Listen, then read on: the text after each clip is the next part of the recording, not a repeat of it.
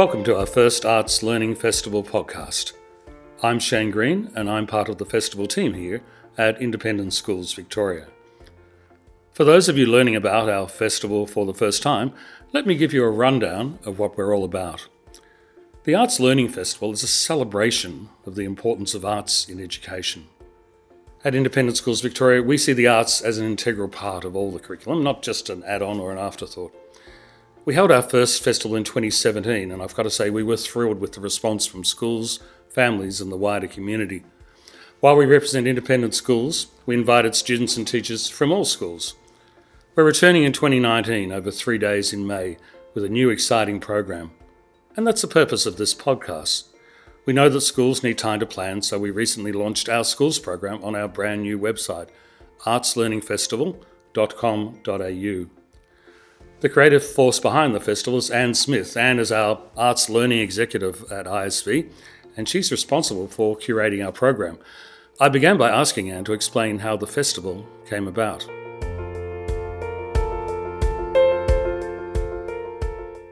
Well, as you know, Shane, ISV has had an arts program here for quite some time. And over time, we were quite aware of the benefits, the really significant benefits that holding a student art collection and sharing that collection, what the benefits were for not just the schools we work with, but also the staff here at ISV. We did some research around how art and the sharing of art can be helpful to people. And we found out that there was some really great outcomes for both organisational and personal learning. So, from having a student art collection and exhibiting that, we were looking always for a more interactive space to develop the arts program, and, and then the festival from that need came into being. So, we did some research with uh, Project Zero before the festival began, and we found looking at 80 festivals around the world, we found there were four main outcomes that community arts based festivals tended to throw up. And those were, first of all, economic, secondly, socio emotional, cultural, and finally, academic. And out of those four, the academic was really the least well served. And so, being, of course, an organisation that works with schools so actively, we believe that that was a great space for us to step into. Well, let's talk about the 2017 festival. You must have been really gratified by the response, Anne. Ah, uh, yeah, Shane. We had a great time. We, as you know, we worked for five days in the Arts Precinct of Melbourne. We had about 36 separate events being presented by artists and cultural organisations, and we had about six and a half thousand people attending. Out of that huge audience, we work with schools, we work with teachers, student groups, community parents and also school leaders. And we did some research around the outcomes from that event as well. Once again, we worked with Project Zero at Harvard. We found that there were two main streams of benefits stemming from the festival.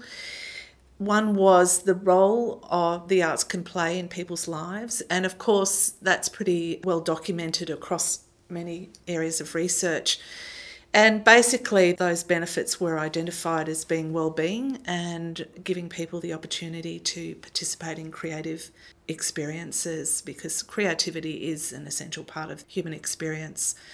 The other thing that we were really interested in tracking was how the program gave students an opportunity to work in an interdisciplinary way. And by that, we're meaning how we can join separate learning areas together to give students new ways to question and create learning opportunities. And we found we performed quite well across both those indicators. Great. Okay, well, let's now turn to the 2019 festival program.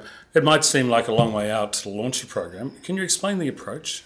Well, I think it's really important working with schools. Often their learning programs need to be bedded down well in advance, and we know that they certainly are very active in planning sometimes more than a year in advance. So we believe that having such a large offering ready early, which we did this year, we had over 20 separate items ready for booking. This gives schools the opportunity to really consider choice and how it links to their programming for the 2019 school year. One of the really important ideas behind the festival, Anne, is that it's linked to the classroom. Could you explain the importance of that? Shane, as you know, we map curriculum quite stringently through the festival program.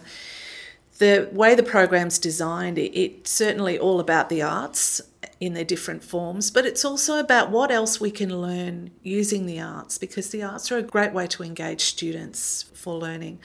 So we, we have an arts approach and we also bring other curriculum areas in and we map through the Australian curriculum and also some Victorian curriculum indicators to ensure that schools can find something that's relevant to them.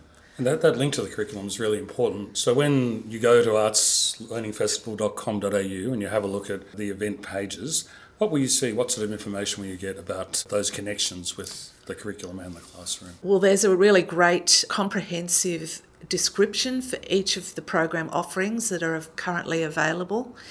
So if I was going to the website, I would first of all have a look at the homepage and perhaps then go to the schools program and click through, and I would see all the offerings as they are listed at the moment. And as I mentioned, there's about 20. So from there, you could click through to whatever you're interested in finding more about, and then you would get a more comprehensive, detailed description about that event, the dates it's being offered the links to the curriculum, so what year levels it's appropriate for, and what areas of study it contacts. You put together a really exciting program, I think, Anne. Can you tell us about some of the highlights? Yes, well, Shane, we've got Mary Mattingly, a New York based artist. She will be with us next year in 2019 for the festival. Mary's work focuses on not just sustainability, but it's a more detailed kind of analysis of how objects are important in everyday life and the impact they have on not just the community but the environment and the long term, often devastating effects that the manufacture and distribution of objects, as we have so many in our lives now, the effect the production of those objects have on us all.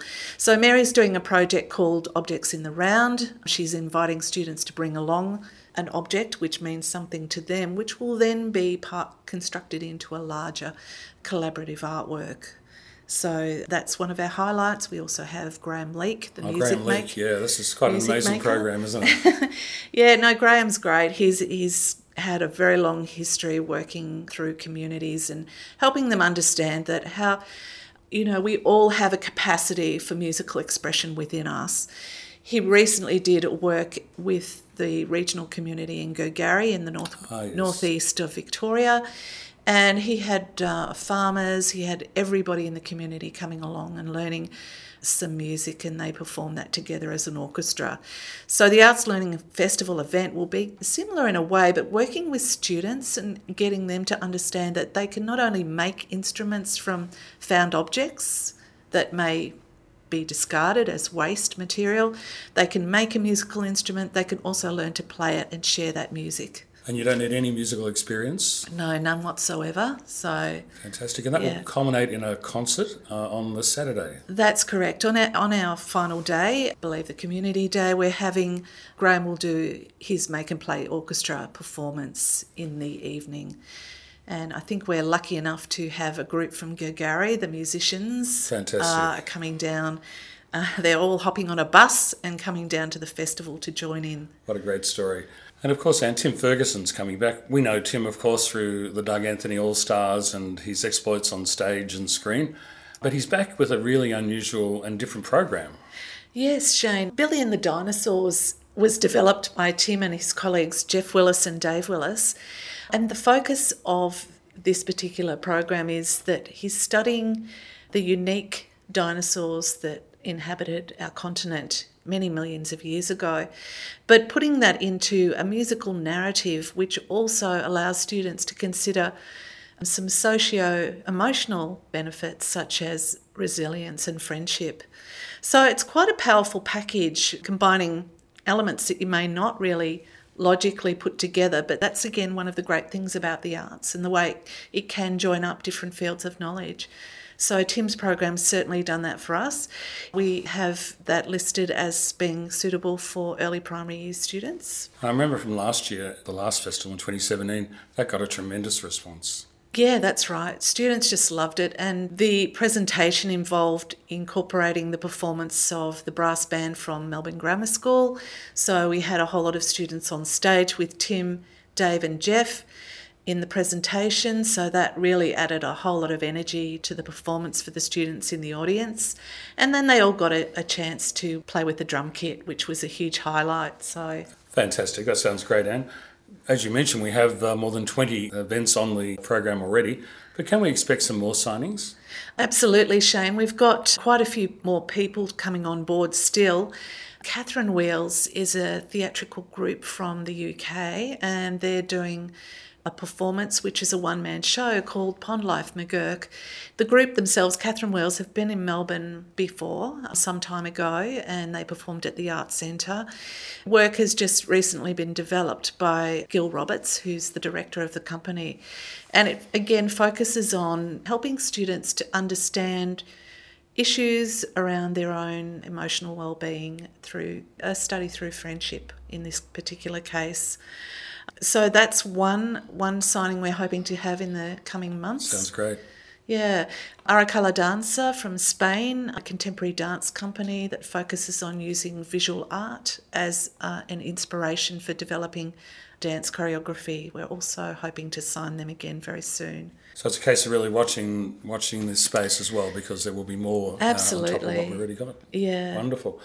And I suppose it's important to tell people that the schools program will run on Thursday, the 2nd of May, and Friday, the 3rd of May next year. But can you tell our audience about the Community Day on Saturday, the 4th of May? Well, that's going to be a really wonderful wrap up for the whole event on the Saturday. And once again, being located at Birrarung Marr, we're able to capture a huge passing audience as well as have all our people who book in for our events, which is always pretty important to go through the booking process to ensure a place. But there'll be a lot available for walk up and passing by traffic on the Saturday. We'll have Graham Leake's Make and Play Orchestra doing a performance in the evening.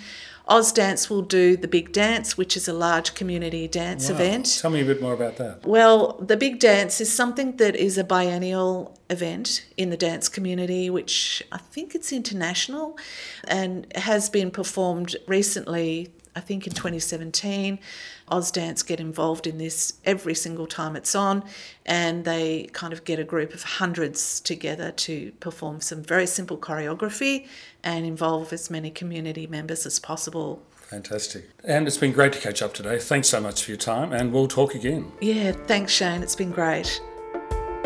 The easiest way to get updates about the festival is by going to our website, artslearningfestival.com.au and that's where you can register for our email newsletters. You'll also find details on how to follow us on Facebook, Instagram, and Twitter. Well, thanks for joining us today. We'll be back soon with more news and updates from the Arts Learning Festival.